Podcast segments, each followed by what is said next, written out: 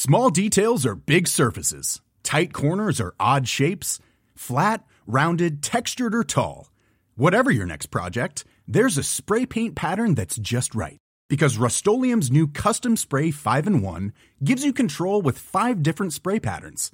So you can tackle nooks, crannies, edges, and curves without worrying about drips, runs, uneven coverage, or anything else. Custom Spray 5 in 1. Only from Rust Here's a cool fact a crocodile can't stick out its tongue. Another cool fact you can get short term health insurance for a month or just under a year in some states.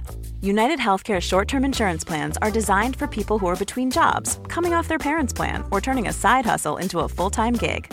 Underwritten by Golden Rule Insurance Company, they offer flexible, budget friendly coverage with access to a nationwide network of doctors and hospitals. Get more cool facts about United Healthcare short term plans at uh1.com. Mother's Day is around the corner. Find the perfect gift for the mom in your life with a stunning piece of jewelry from Blue Nile. From timeless pearls to dazzling gemstones, Blue Nile has something she'll adore. Need it fast? Most items can ship overnight. Plus, enjoy guaranteed free shipping and returns. Don't miss our special Mother's Day deals. Save big on the season's most beautiful trends. For a limited time, get up to 50% off by going to Bluenile.com. That's Bluenile.com. From the Apostrophe Podcast Network. Hello, I'm Jess Milton, and this is Backstage at the Vinyl Cafe.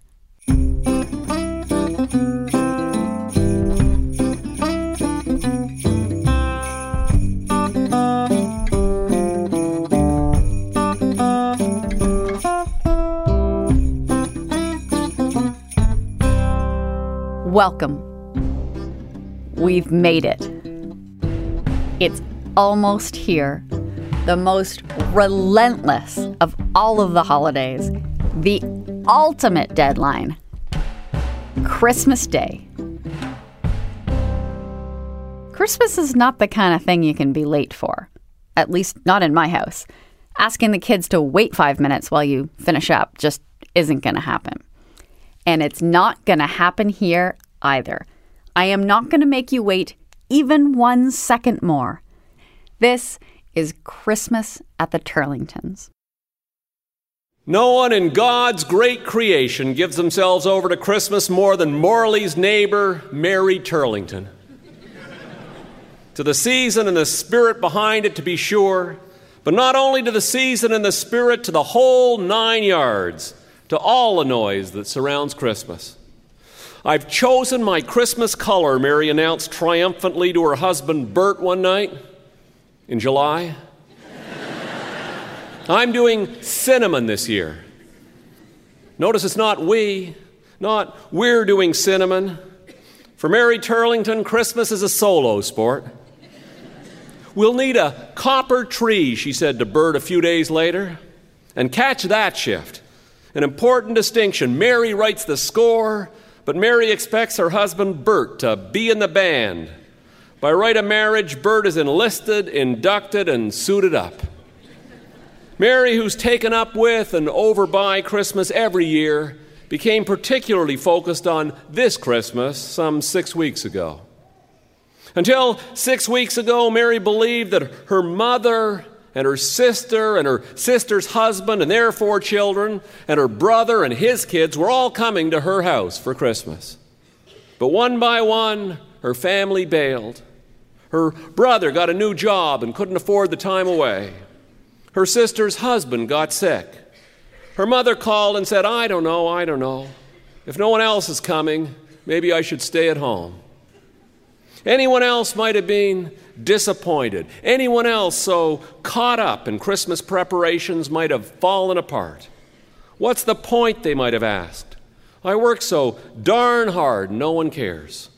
Mary didn't fall apart. Mary dug deeper.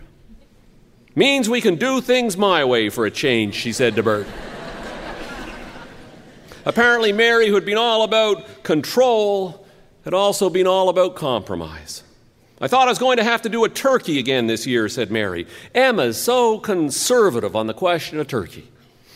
On the question of turkey at Christmas, Bert felt pretty conservative himself. but he was conservative enough not to admit it. Instead of being unsettled that her plans were unraveling, Mary was becoming unleashed. She was Mary unshackled.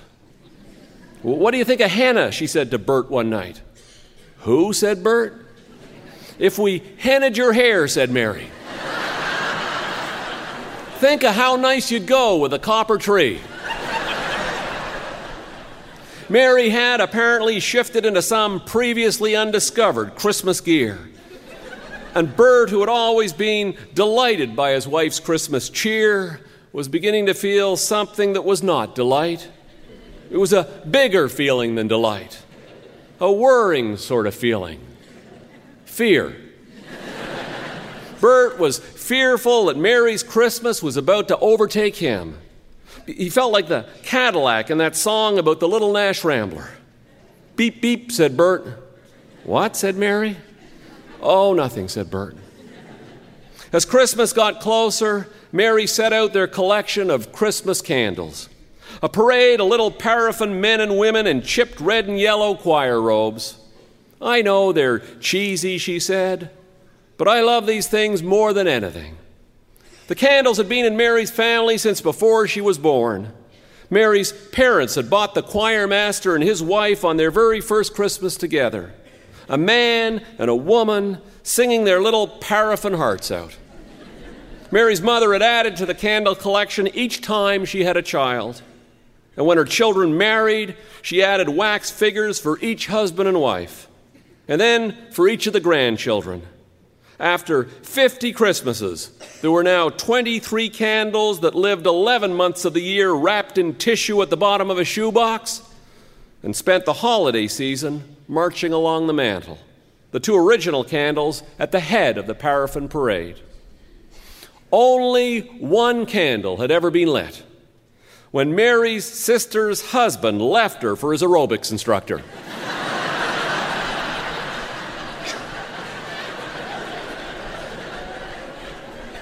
Mary's mother burned his candle in the front window on Halloween.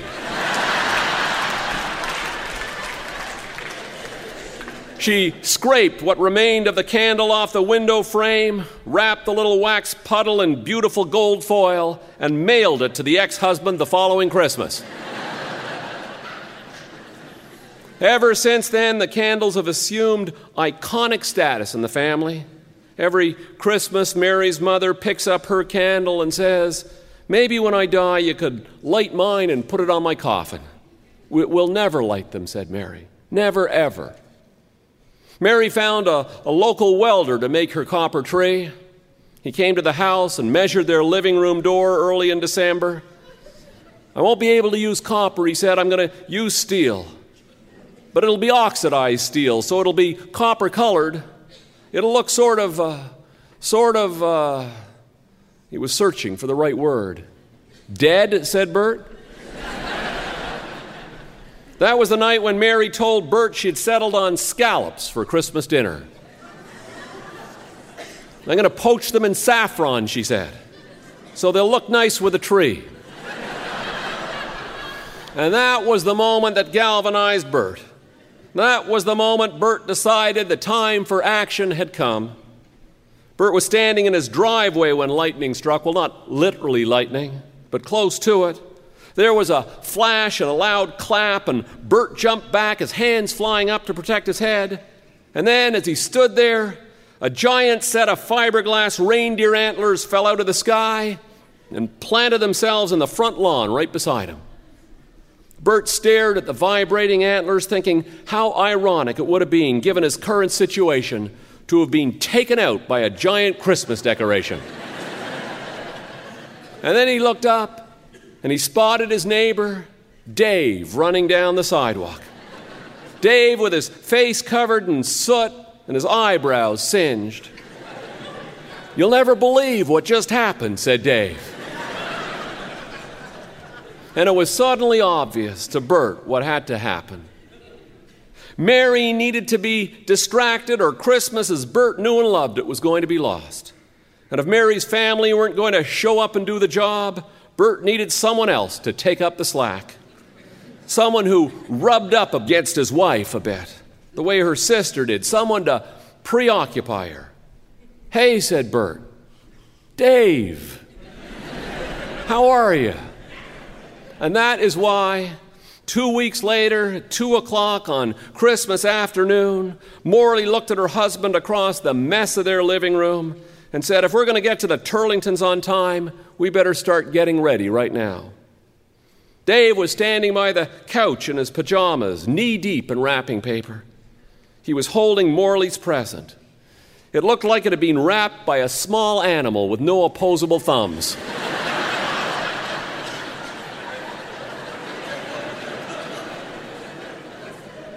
This is for you, he said, holding the package out. And he kicked his way across the room towards Morley as if it was an October afternoon and he was kicking his way through a leaf strewn park. I love you, he said. Sam, 12 years old, and crawling through the paper toward the back of the tree like a caver, stopped dead and looked over his shoulders at his parents and he said, Will you two please stop talking like that in front of me? It's inappropriate. At two o'clock in the afternoon at Dave's house, Christmas was still in full swing. Two doors down the street, however, at Christmas Central, two doors down the street at the Turlingtons' house, there was very little evidence that Christmas had even happened. The Turlington twins had already taken their presents back to their rooms and they'd put things away in their drawers and cupboards. And while Sam dove under another pile of paper as if he were snorkeling, the Turlington twins, dressed in their matching Christmas sweaters, were sitting at the dining room table writing out their thank you cards. 21 year old Adam Turlington was sitting on the sofa, carefully folding wrapping paper and sorting it into two neatly labeled boxes. One marked recycle, the other marked reuse.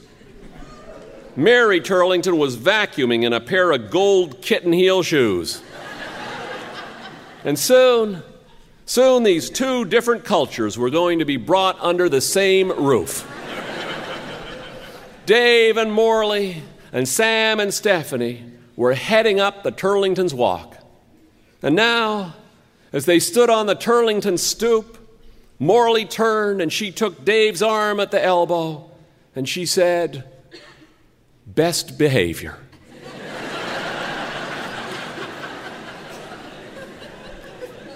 Very best, said Dave, nodding earnestly. And he meant it. They were both thinking of other dinners at the Turlingtons, the competitive strain, the abrasive political discussions. Dave took a deep breath. Very best, he said again. And then Dave reached out and he rang the Turlingtons' bell. Mary opened the door and stared at Dave, and there was an uncomfortable beat before anyone said anything. Mary in a long black evening gown, gold earrings, her hair a strangely artificial shade of orange. her hair sprayed and pulled tightly back into a bun. Mary standing there like she was expecting the queen and finding a man from the stables instead.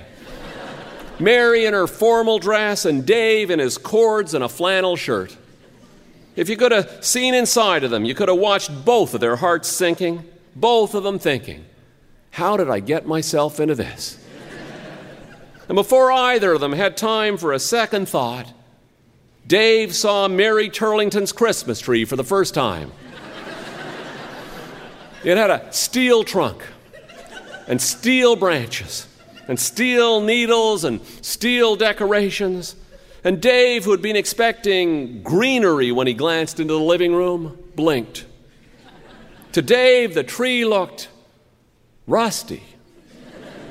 tree looked sharp, like some kind of giant corroded medieval weapon. or a bombed out electrical tower left rotting in the fields of some war torn country.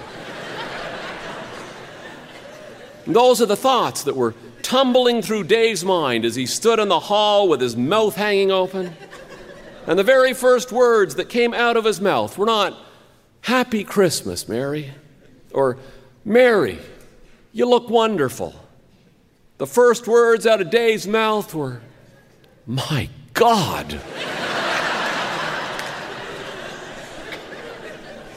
what happened to your tree?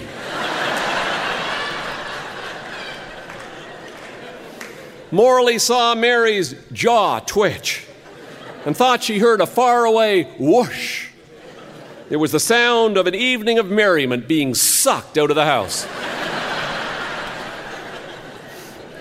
Dave glanced helplessly at Morley. I, am trying, his expression seemed to say.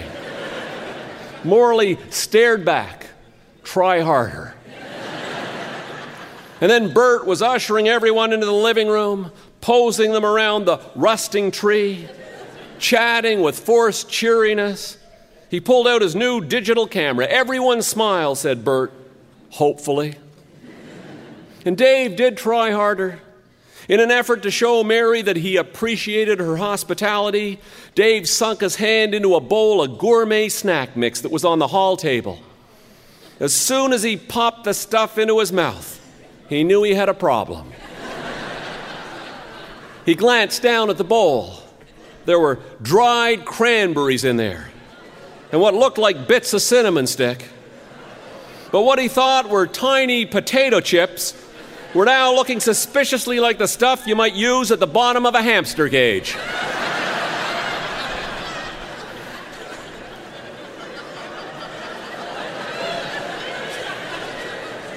Dave's teeth grinded away.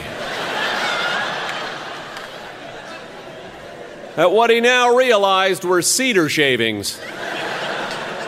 And it dawned on him that he was eating Mary's Christmas potpourri. When he looked up to see if anyone had noticed, he saw Mary staring at him from the other side of the living room.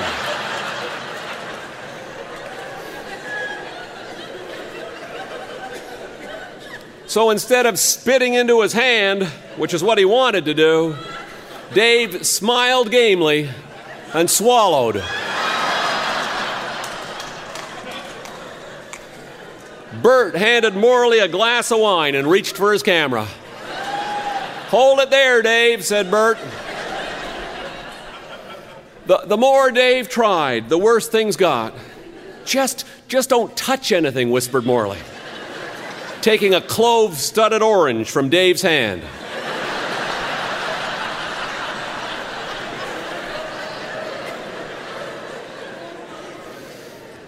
Everyone was in the kitchen and everyone was busy. Morley was tossing the salad. Bert was taking pictures. Mary was dusting the turkey with cinnamon. well, what can I do? whispered Dave to Morley. Just be helpful, said Morley. Just look around for something that needs doing and just do it. Don't ask.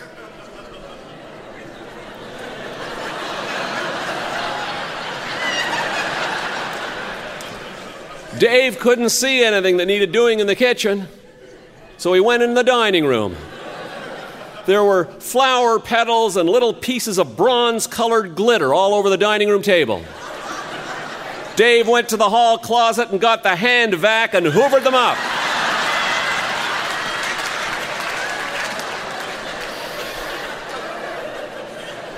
Then he picked up a pack of matches from the buffet and headed toward the mantel.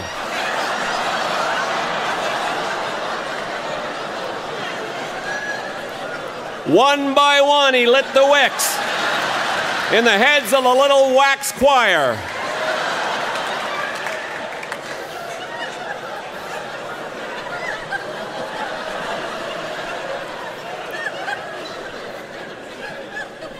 A few of the oldest figures burned remarkably fast.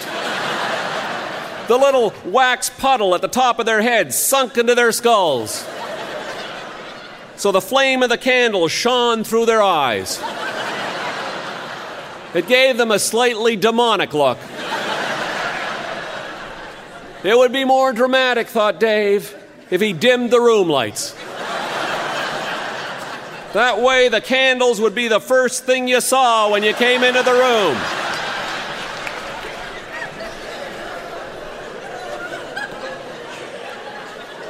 They were certainly the first thing that Mary saw when she came into the room.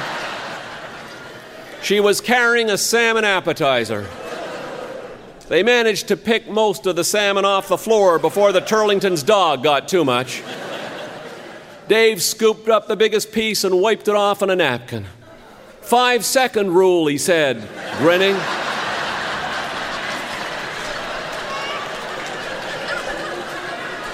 Hold it right there, said Bert, reaching for his camera.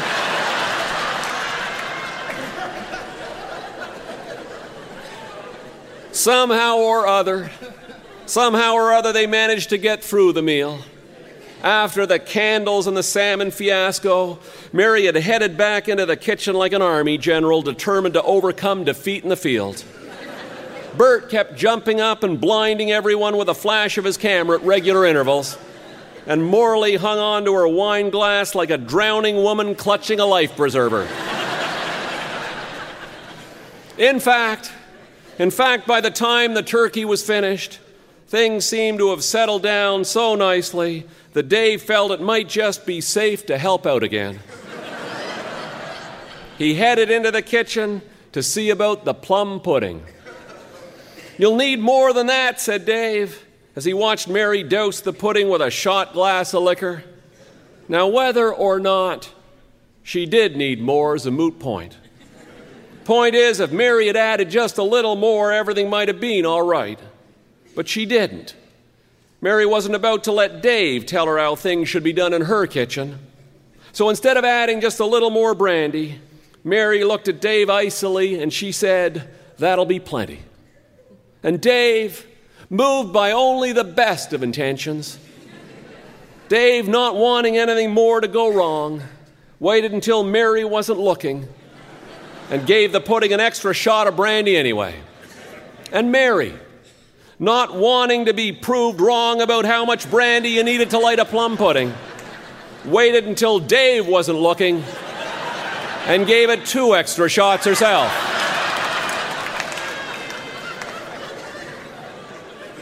So the pudding was well and truly soaked when Mary carried it to the table and struck a match. There was a whoosh and a bright blue flash, and the pudding went up like a Roman candle. A number of things caught fire. Most spectacularly, the cinnamon colored silk ribbon that Mary had wrapped around the bun at the top of her head. the ribbon acted like a wick. And in an instant, blue flames were shooting out of Mary's heavily hairsprayed hair. She stood stock still there by the table, holding the match in front of her, looking like the Statue of Liberty on fire. Bert jumped for his camera.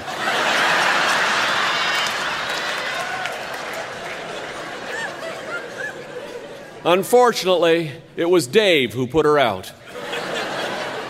He used a pitcher of eggnog.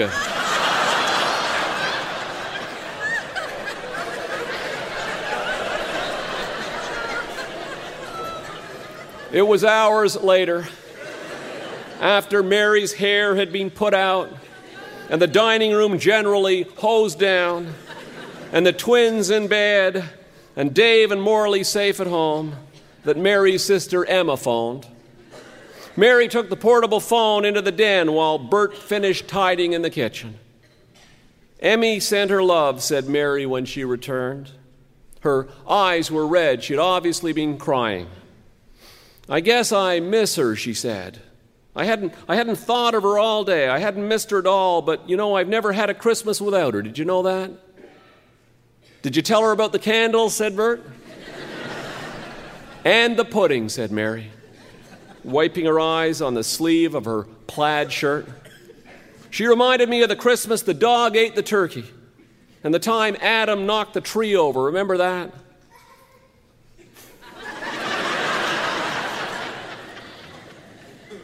Family and friends, said Bert. Family and friends. They sure mess up our lives. they sure do, said Mary. But she was smiling now. They sure do. Thank you very much.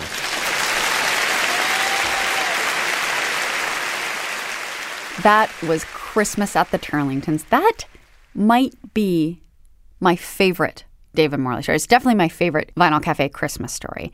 And it's because of that last line. That last line, family and friends, they sure mess up our lives. That is probably my favorite line that Stuart ever wrote. Is that true? It's a toss up. There's that line, and then there's the ending of the story, Fishhead, um, the one that goes, All these little moments, he thought. Who knows which ones are going to count and which ones will be forgotten? It's never the things you think. It isn't the fishing trip or even the fish. It's the fish head. It's the smoke, never the fire. And the smoke is wily and wispy, and the smell of it gets in your hair and on your clothes. And no matter how much you try to duck around the flames, the wind always changes. It always gets in your eyes. Those two pieces of writing, the passage at the end of Fishhead and the part in the story you just heard, the part where Bert says, Family and friends, they sure mess up our lives.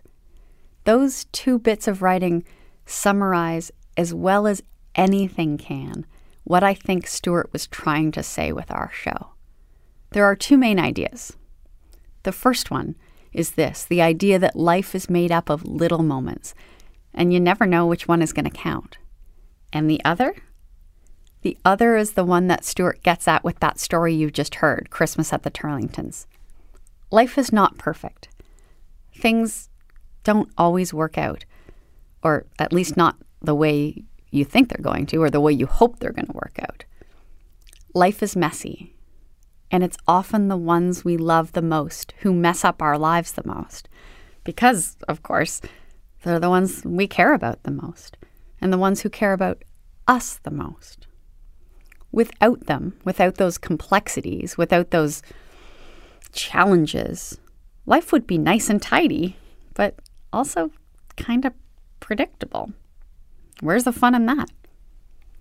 Life is messy, but the magic is in the mess. That is really hard for me to remember at this time of year. I love Christmas. And for many years, a big part of my job was to create Christmas memories for other people. And now I don't have that. So I get pretty intense at this time of year. It's like the energy and time that used to go into putting 50 Christmas shows on every year now goes into one room of my own house. Poor Josh. Too easily, I go into the place of perfection, wanting to create a perfect Christmas for my family, whatever that means. Like, who knows? What does that even mean? I'm not sure I even know what it means. And I have to remind myself all the time that the magic is in the mess. It's never in the perfect. It never is. Family and friends do mess up our lives, and that's a good thing.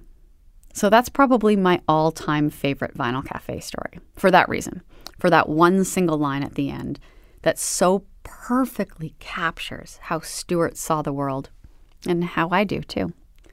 But also because it's so damn funny. I mean, I can never ever look at a bowl of potpourri without thinking, Dave's teeth grinded away at what he now realized were cedar shavings. And the part about the candles and Bert and his digital camera, I love it all.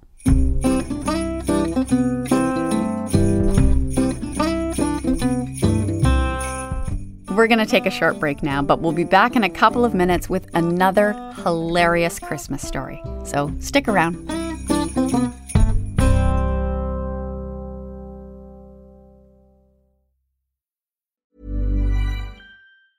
Small details are big surfaces, tight corners are odd shapes, flat, rounded, textured, or tall.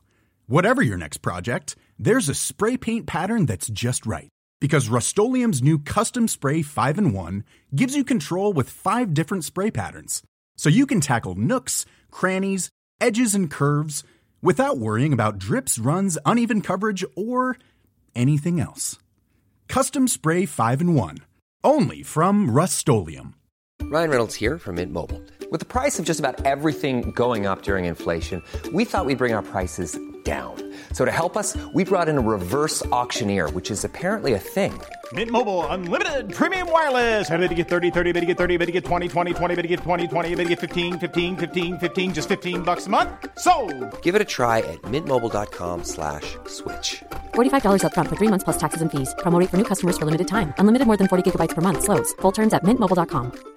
Quality sleep is essential. That's why the Sleep Number Smart Bed is designed for your ever evolving sleep needs. Need a bed that's firmer or softer on either side? Helps you sleep at a comfortable temperature? Sleep Number Smart Beds let you individualize your comfort so you sleep better together. JD Power ranks Sleep Number number 1 in customer satisfaction with mattresses purchased in-store. And now, save 50% on the Sleep Number limited edition Smart Bed for a limited time. For JD Power 2023 award information, visit jdpower.com/awards. Only at a Sleep Number store or sleepnumber.com.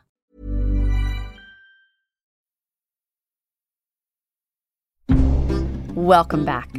Time for our second story now. This is Christmas on the Road. Late on the night of December the 23rd, on the south shore of the St. Lawrence River, on a black and largely lonely stretch of Highway 132, not far from the New Brunswick border, not far from the village of Saint Germain, Eustace Boisclair stood in the empty parking lot of the motel he has owned for 27 years, La Vache qui rit,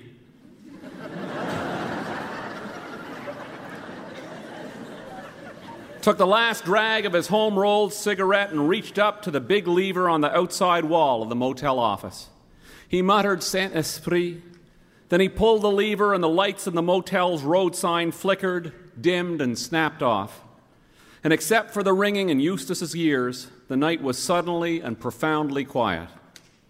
There were no guests left in the motel except for a trucker from Piziki in room 9 who had the flu and who Eustace hadn't seen for 13 hours. Anyway, he was paid up and would probably leave somewhere in the night unannounced. Good riddance. Eustace didn't want any guests. He had turned off the heat in all the empty rooms. Eustace was bracing himself for a long and lonely Christmas. Ever since his wife, Marie Claire, had passed on, God rest her soul, Christmas was always long and lonely. He would do his best to avoid it. He had a case of beer and a case of cheesies, and he was going to go on the internet and play poker until it was safe to come out. He wasn't going to Mass, and he wasn't going to watch Roch Voisine sing Silent Night one more time. Tabarnouche. Little did he know what was heading his way. From the east, from La Labrador, blowing already over Le Gulf Saint Laurent, a winter storm of a magnitude that hadn't been seen around Saint Germain for over a decade. And from the west, heading towards the motel and into the storm, a dark blue station wagon a day and a half out of Toronto. Coming from the east, the mother of all winter storms. Coming from the west, Dave and his family. They had left Toronto in a last minute panic. They were heading to Cape Breton, to the Big Narrows, to spend Christmas with Dave's mother. Packing was a nightmare. Dave standing in the driveway with a pile of boxes and suitcases stacked around him. He had rented a roof carrier, but none of the boxes would fit into the roof carrier. He made everyone unpack. He made everyone put their things into plastic bags. He stuffed the plastic bags into the roof carrier like, like he was stuffing a turkey. The turkey, however, went in the back with the dog on ice in a cooler. When they pulled out of their driveway, the car scraped the curb.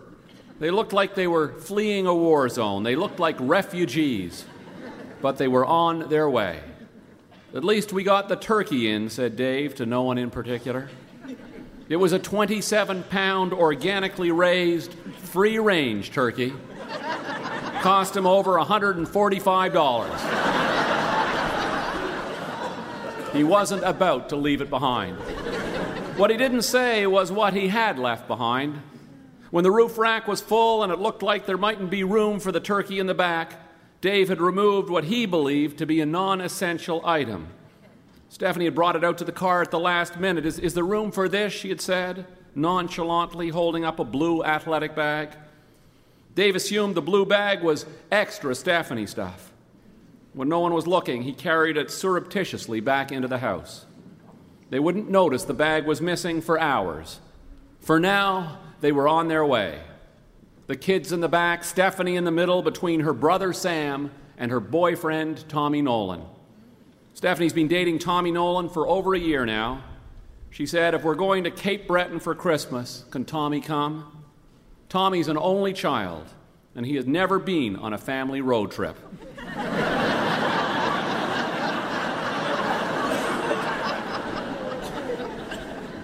Don't be getting ahead of me now. he climbed into the back seat with great expectation. I love this, he said. As soon as they were out of the city, as soon as they were on the highway, Dave barked highway like this was important news. Highway barked Dave, and Sam slapped the back of the front seat, and Morley said, Okay, okay. And she reached under her seat and she started passing out bags of junk food chips, cheesies, pop. Tommy chose Cracker Jacks. I hate cheesies, he said quietly to Stephanie. Before he opened his Cracker Jacks, he took out a little black notebook from his jacket pocket, and at the top of a fresh page, he wrote, Things I love about this trip. He wrote Cracker Jack and labeled it number one.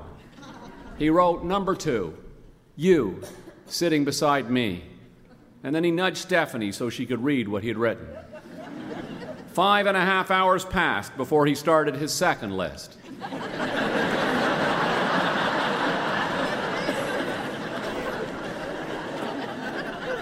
Things I hate about this trip. Number one was dog farts.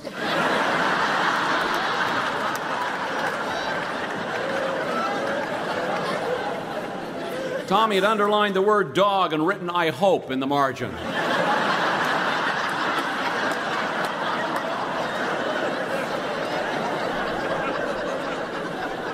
It had begun just outside of Cornwall. The air in the back seat suddenly frosty and unpleasant, so thick Tommy almost gagged. He'd reached for the window instinctively, but then his social self asserted itself and his hand froze in midair. If he was the first to acknowledge this event, it could be misinterpreted as an admission of guilt. He couldn't believe he was the only one who had noticed this but no one else had reacted. Maybe this happened all the time in their family. Certainly didn't happen in his family. His family didn't even have a word for it. In a desperate attempt for fresh air, Tommy began to inch toward the door. Soon his face was pressed flat against the cool glass. He began to tug at his turtleneck, pulling it over his chin, up over his nose. Everyone seemed so oblivious he began to doubt himself. Maybe he thought it was him. He almost said, Excuse me. He almost copped a plea. He almost said, Excuse me, I'm sorry, I didn't mean it. I, I'll open the window. And that was when it occurred to him that maybe it wasn't the dog. He studied the car carefully. Dave in the front seat scratching. Morley dozing restlessly beside him. More likely Sam, he thought. Grubby little Sam stuffing himself with those greasy cheesies. And then, with horror, he looked at Stephanie. Impossible, he thought. Not Stephanie. Please God, not Stephanie. The car, which had less than an hour ago seemed like such a boisterous, happy, family kind of place, was beginning to disturb him. There were chip wrappers all over the back seat, and cheesy crumbs, and empty pop cans on the floor, and CD cases wherever you looked. The whole thing seemed unpleasant and crude. His head sunk lower into his turtleneck. He looked like a ninja. Garbage, he added to the list of things he hated about this trip. Next thing he knew, they were standing on the edge of the highway. The entire family standing in a circle around some sort of rodent, though it was hard to tell exactly what kind of rodent because it was a flattish sort of rodent. Flatter than it ought to have been, anyway. It might have been something from the hedgehog family, something like that. Whatever it was, it was flat, it was furry, and it was dead. And Stephanie was having hysterics because she had been driving when this thing had bolted out in front of their car. That's what she said, anyway. Like it was trying to commit suicide or something. At least that's what she said when she could still talk. Now she was just sobbing hysterically. All Tommy could understand was that she wanted to give it a decent burial. And her father standing there pointing at the frozen ground, she made him take it with them. we can bury it later, she said. Dave double wrapped its flat, furry little corpse in a plastic bag, and then he placed it in the only sensible place he could think of in the cooler with the turkey. When they were back in the car, Tommy added roadkill to his list. when Stephanie leaned over to try to read what he had written, he closed the book and slipped it in his pocket. It was after nine when they pulled into a motel on the far side of Montreal. Boys in one room, said Dave, girls in the other. Soon as they settled in, Dave called his mother. She sounded so excited, he said, when he hung up. She, she said she's put up a tree for the first time in years. She was baking shortbread. I'm so glad we're doing this. Five minutes later, Morley knocked on the boy's door. Have you seen my stuff? She said. I packed it in a blue athletic bag. when Tommy caught the look on Morley's face, he reached for his notebook. The snow began the next morning at midday. It was the second day of Arthur the dog's upset tummy. Everyone had their window cracked, and it was cold as well as rank in the car.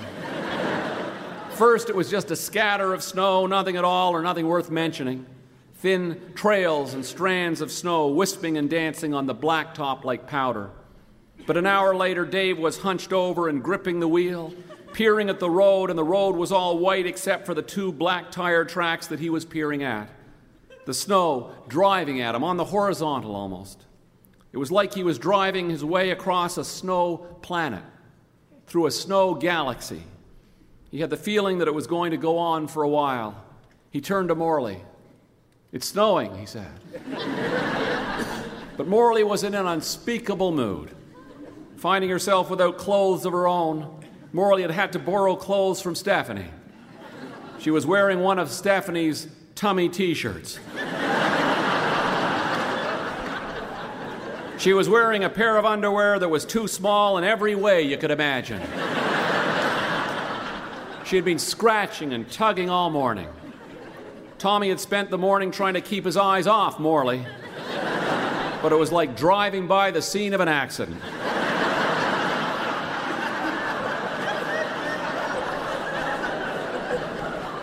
Stephanie was no longer sitting beside him. After lunch, Stephanie had announced she was feeling too squished in the middle. She had grabbed the other window seat. Tommy didn't mind. In fact, Tommy was happy for the privacy. This way, he didn't have to keep shielding his notebook from her view. It would not have been a good thing for anyone if Stephanie had read Tommy's latest entry. He had started that morning after Stephanie and Sam had begun to squabble. The squabble, which had begun over the last package of barbecue potato chips, had escalated into all out war. Tommy, sitting by the window like a United Nations peace observer, watching in horror as his beautiful 19 year old girlfriend morphed into a, a whiny, snit fitting, foul mouthed, thinking 12 year old. Tommy, pulling out his notebook, divides the page into two columns. He writes pros at the top of one column, cons at the top of the other. It was December 23rd. They were supposed to arrive in Big Narrows that night. By four in the afternoon, they were still in Quebec, and it was apparent to everyone that getting to Cape Breton that night was getting to be out of the question. It was getting dark. You could barely see the forest on the side of the road, just the blackness of the night, the whiteness of the snow, and Dave driving and driving. They just passed a huge transport lying on its side in the ditch, flares burning pink around it. They were down to 30 kilometers an hour. A heavy silence had fallen on the car. Tommy was working on several lists at once, flipping between them as thoughts occurred to him. Ten reasons why you should always spend Christmas with your own family. Ten things to do if I don't die on this trip. Last will and testament of me, Tommy Nolan. Killed tragically in a car wreck on this, the 23rd day of December. Dead emotionally two hours previous. And then Dave said, I haven't seen a car coming towards us for over an hour. And Dave knew they were going to have to stop. They all knew they should have stopped already. Do you know where we are? said Dave. It didn't matter where they were. They were going to stop the next place they saw. And if that wasn't soon, they were going to end up in the ditch like the transport they had passed however long ago that was. And that's when they came across Eustace Boisclair's motel. It was Tommy who spotted it, only the office light on. That was a motel, said Tommy, desperately. Eustace peering out the living room window, watching them tumble out of the car. Un, deux, trois, quatre, colique, cinq. And then, to add insult to injury, Arthur the dog jumping out the back. Un chien, muttered Eustace. Merde. As if he understood him,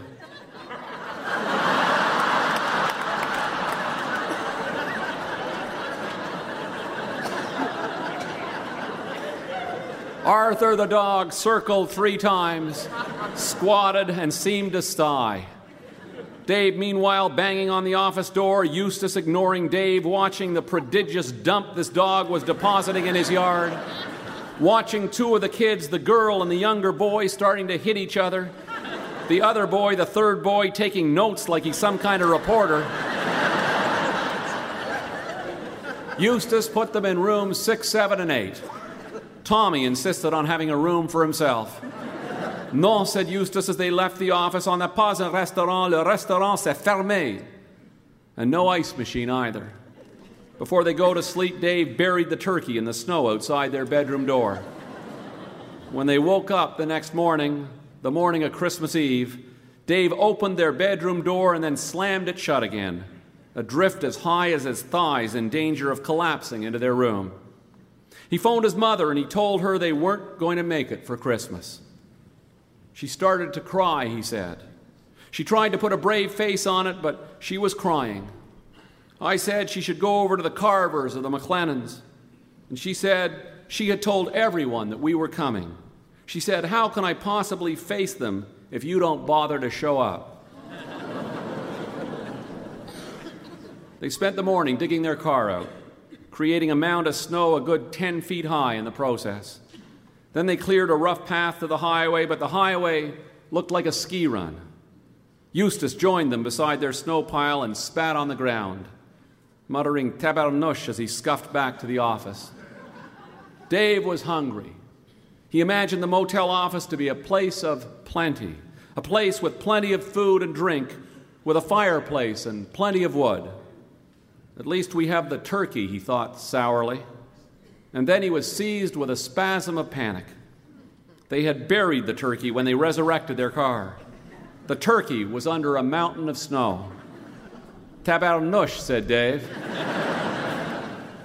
Dave retrieved the shovel and began to attack their snow pile, digging like a mountain guide after an avalanche.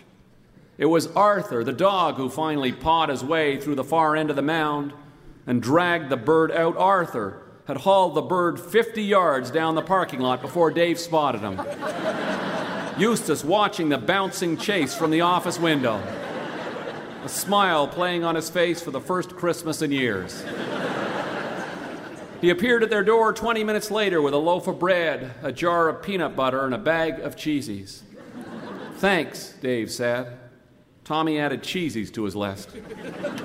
It was Sam, grade seven, the only person in the room still studying French who looked up just as Eustace was leaving. It was Sam who said in a small but audible voice, Merci. The old man looked at Sam sitting on the far side of the far bed and smiled for the second time in an hour. An hour later, when he came back, it was Sam that Eustace wanted to speak to. Si vous allez rester ici pour Noël, vous allez avoir besoin de choses, he said. Sam nodded. Yes. If they were going to stay for Christmas, there were things they would need. There was an awkward silence. Then Sam screwed up his forehead. Peut-être un arbre, he said. Alors, said Eustace, pointing at the door. And Sam stood up and put on his coat. He turned and looked at his parents. I'll be back in a minute, he said. Monsieur Boisclair and I are going to cut a Christmas tree. He was out the door before anyone could say anything. He was gone an hour. When he came back to the room, he was beaming. His cheeks were red. Come and see, he said. There was a pretty little fir tree leaning by the office door. Sam ran by it and into the office. Come on, he said, come on. He led them around the reception desk and into the old dining room. The formica tables pushed against the walls, the chairs stacked beside them. Eustace Boisclair on his hands and knees fiddling with the stove, an old propane affair that hadn't been run for five years. They never got it going, but they had one of the great all time Christmas dinners ever. Everyone chipped in. Tommy fetched wood from the woodlot behind the office. Stephanie split it and built a fire in the dining room fireplace. Morley set up the dining room tables. Sam stuck to Eustace like a shadow, and Dave cooked the turkey. he deep fried it in corn oil. He used a stock pot from the kitchen for the turkey and an industrial burner from Eustace's shop to heat up the oil. Three minutes a pound. His first turkey boil. Just before he lowered the bird into the oil, Dave said, Well, what are we going to eat with it? Eustace looked at Sam, and Sam translated, and Eustace said, J'ai des choses. By the time they were ready to eat, the formica tables they had pushed together were laden with food, miraculously produced from next to nothing. Eustace had unearthed a jar of Marie Claire's long forgotten preserves, and in the absence of cranberries, Morley had fashioned a wild blueberry sauce. They made stuffing out of bread, bacon, and beer nuts. There was a turnip they boiled and seasoned with orange pop. There's a big bowl of cheesies. And of course, there was the turkey sitting on a platter at the head of the table, golden and crackling and strangely delicious. They drank strong tea and homemade spruce beer. And for dessert, they passed around a plate of toffee that Tommy had boiled up using hundreds of little sugar packages.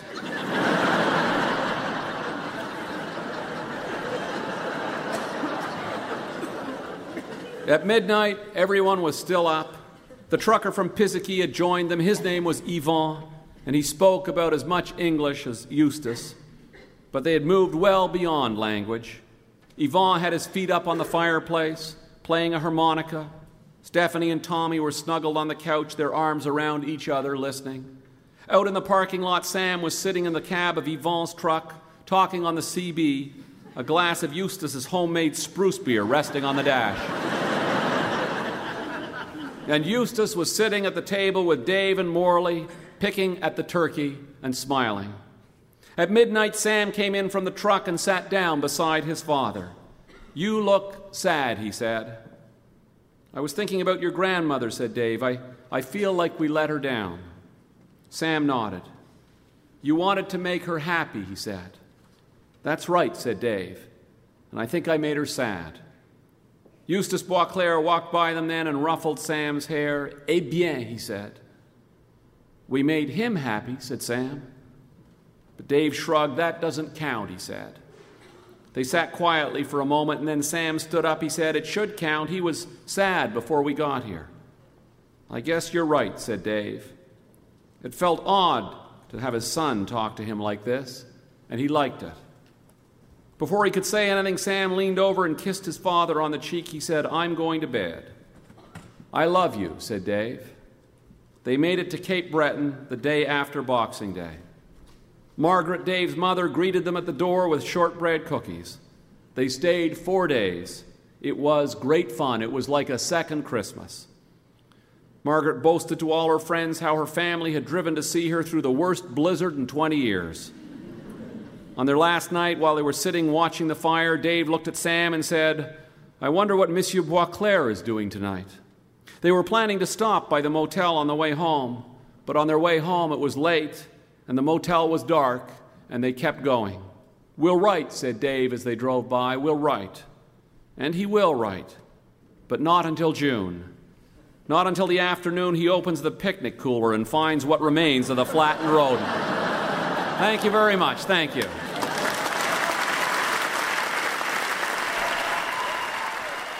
That was Christmas on the Road. What a great story. And that's another one that gets at that same idea, right? That perfectly imperfect Christmas, the magic in the mess. I had a Christmas like that last year.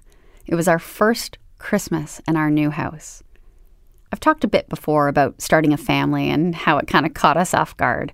It was a bit of a surprise with Eloise, and then her sister, Annabelle, came along two years later, almost to the day. And so suddenly, there were four of us, plus Molly the dog, who was a super bouncy puppy at the time. Four of us living in a totally awesome but way too small two bedroom house. We realized just before Annabelle was born that we were going to need more space. We actually bought our new house the day Annabelle was born I signed the paperwork from the hospital bed hours after giving birth. Going to be kind of hard to top that as a birthday present. When we bought that place, we knew it needed a lot of work. It had asbestos, it had a leaky basement, it didn't have a fully functioning bathroom.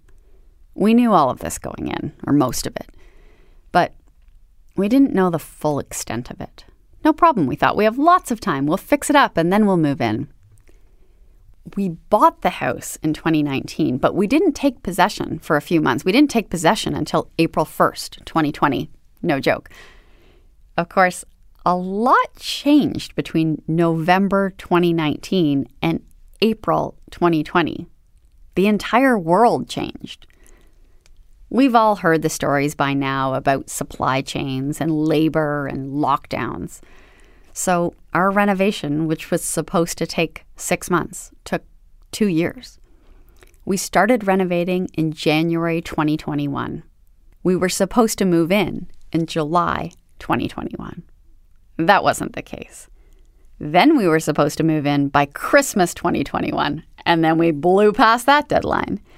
So I was determined to move into that house in the year of 2022. And we did. We moved in at the end of September 2022. The house was still a construction zone, but we made the most of it. It was an adventure. We lived without a kitchen for about six weeks and without a living room for several months. But the basement was done. The basement was done first. So we turned our basement laundry room into a temporary kitchen and a kind of living room hangout zone.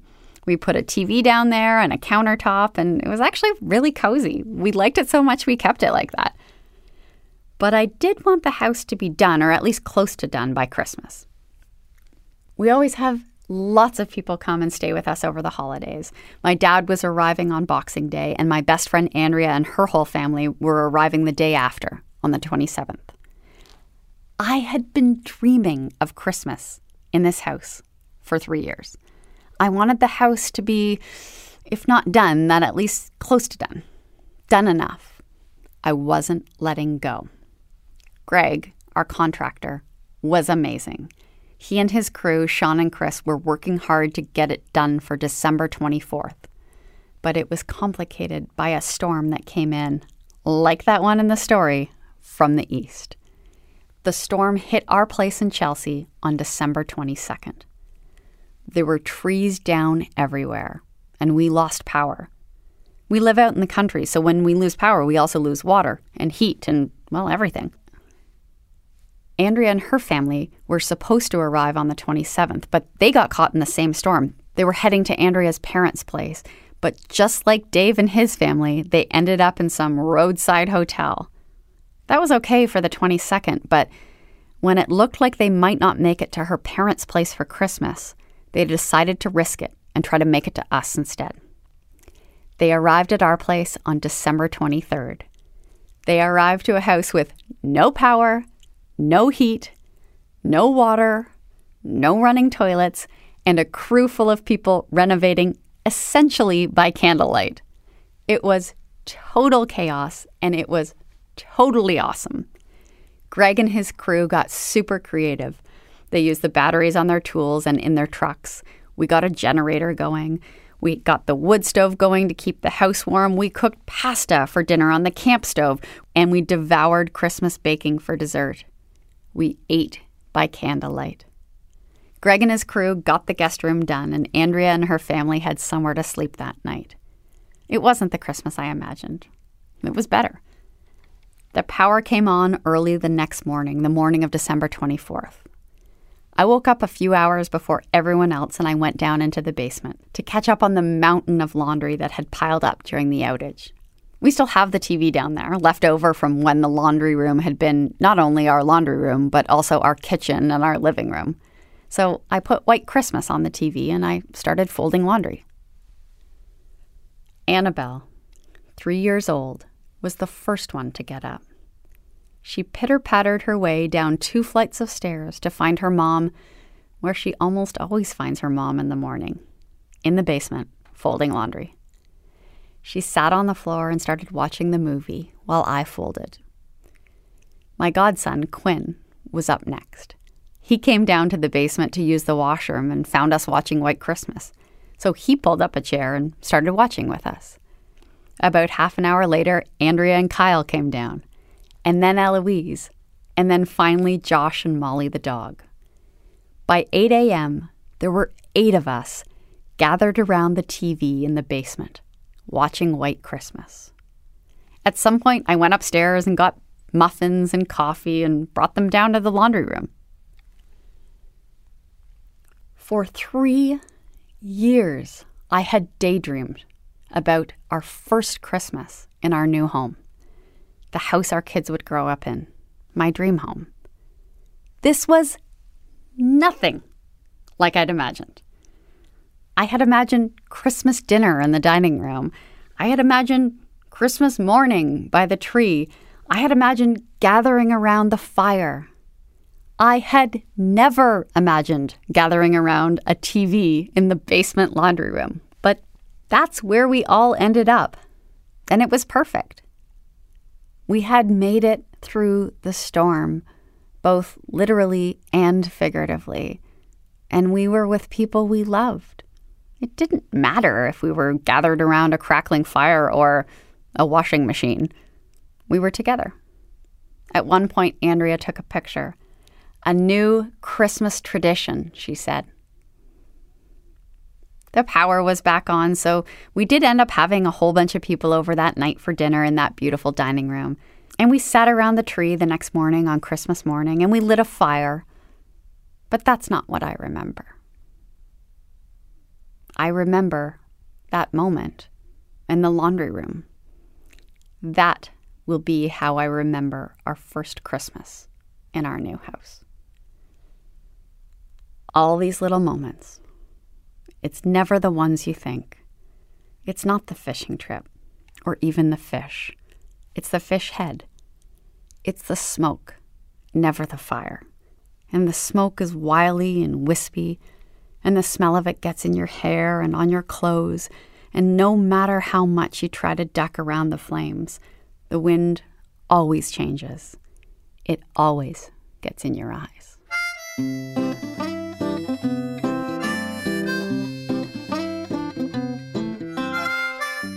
We have to take a short break now, but we'll be back in a couple minutes. Stay with me.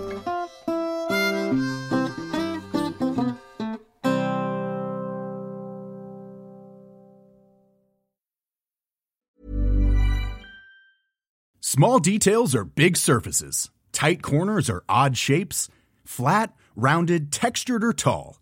Whatever your next project, there's a spray paint pattern that's just right. Because Rust-Oleum new Custom Spray 5 and 1 gives you control with five different spray patterns, so you can tackle nooks, crannies, edges, and curves without worrying about drips, runs, uneven coverage, or anything else. Custom Spray 5 and 1, only from Rust Planning for your next trip?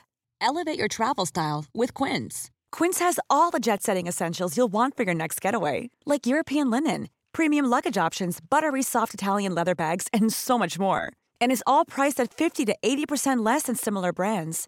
Plus, Quince only works with factories that use safe and ethical manufacturing practices. Pack your bags with high-quality essentials you'll be wearing for vacations to come with Quince. Go to quince.com/pack for free shipping and 365-day returns. Hi, I'm Daniel, founder of Pretty Litter. Did you know cats tend to hide symptoms of sickness and pain? I learned this the hard way after losing my cat, Gingy. So I created Pretty Litter, a health monitoring litter that helps detect early signs of illness by changing colors, saving you money and potentially your cat's life. Pretty Litter is veterinarian developed, and it's the easiest way to keep tabs on your fur baby's health right at home. Go to prettylitter.com and use code ACAST for 20% off your first order and a free cat toy. Terms and conditions apply. See site for details.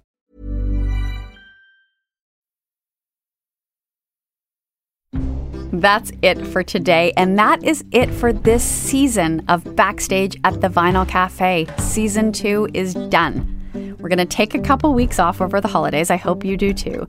But we will be back in mid January with a whole new season of the podcast. I hope you'll be back too. In the meantime, we'd love to hear from you about anything, but especially about what you like and what you don't like about this podcast. It's the only way I can learn. The only way that we can improve is by hearing what works for you. And more importantly, what doesn't work for you. So please let us know, will you? Don't be shy.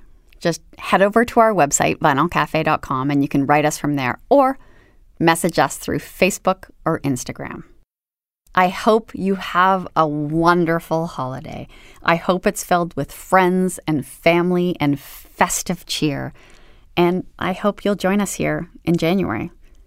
Until then, I want to thank all of the people who make this show possible, including the entire team at the Apostrophe Podcast Network Terry and Debbie and Callie and Sydney O'Reilly. Whew, that's a lot of O'Reillys.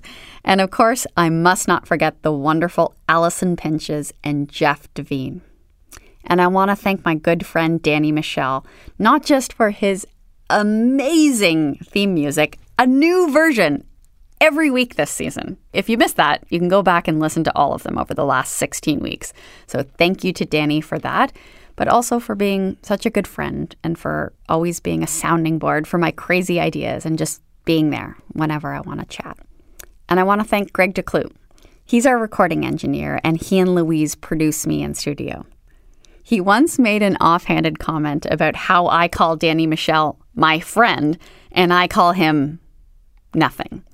So you might have noticed that his show credit got increasingly elaborate every week this season. I've got nowhere else to go. This is the last show of the season. I am running out of runway.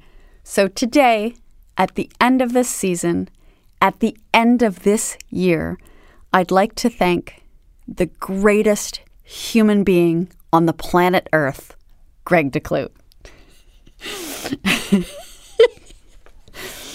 and I especially want to thank Louise Curtis. Louise and I have worked together for almost 20 years now. When the Vinyl Cafe radio show ended, Louise was crazy enough to stay on working with me, and I am very, very lucky to have her in my corner. In fact, this podcast was her idea. She said, maybe we should start a podcast. And she was right. So thank you, Louise, for that idea and for so many other things. I am grateful. And thanks to you, too, all of you listening. We'll catch up with you in the new year. Until then, Merry Christmas, everyone, and so long for now.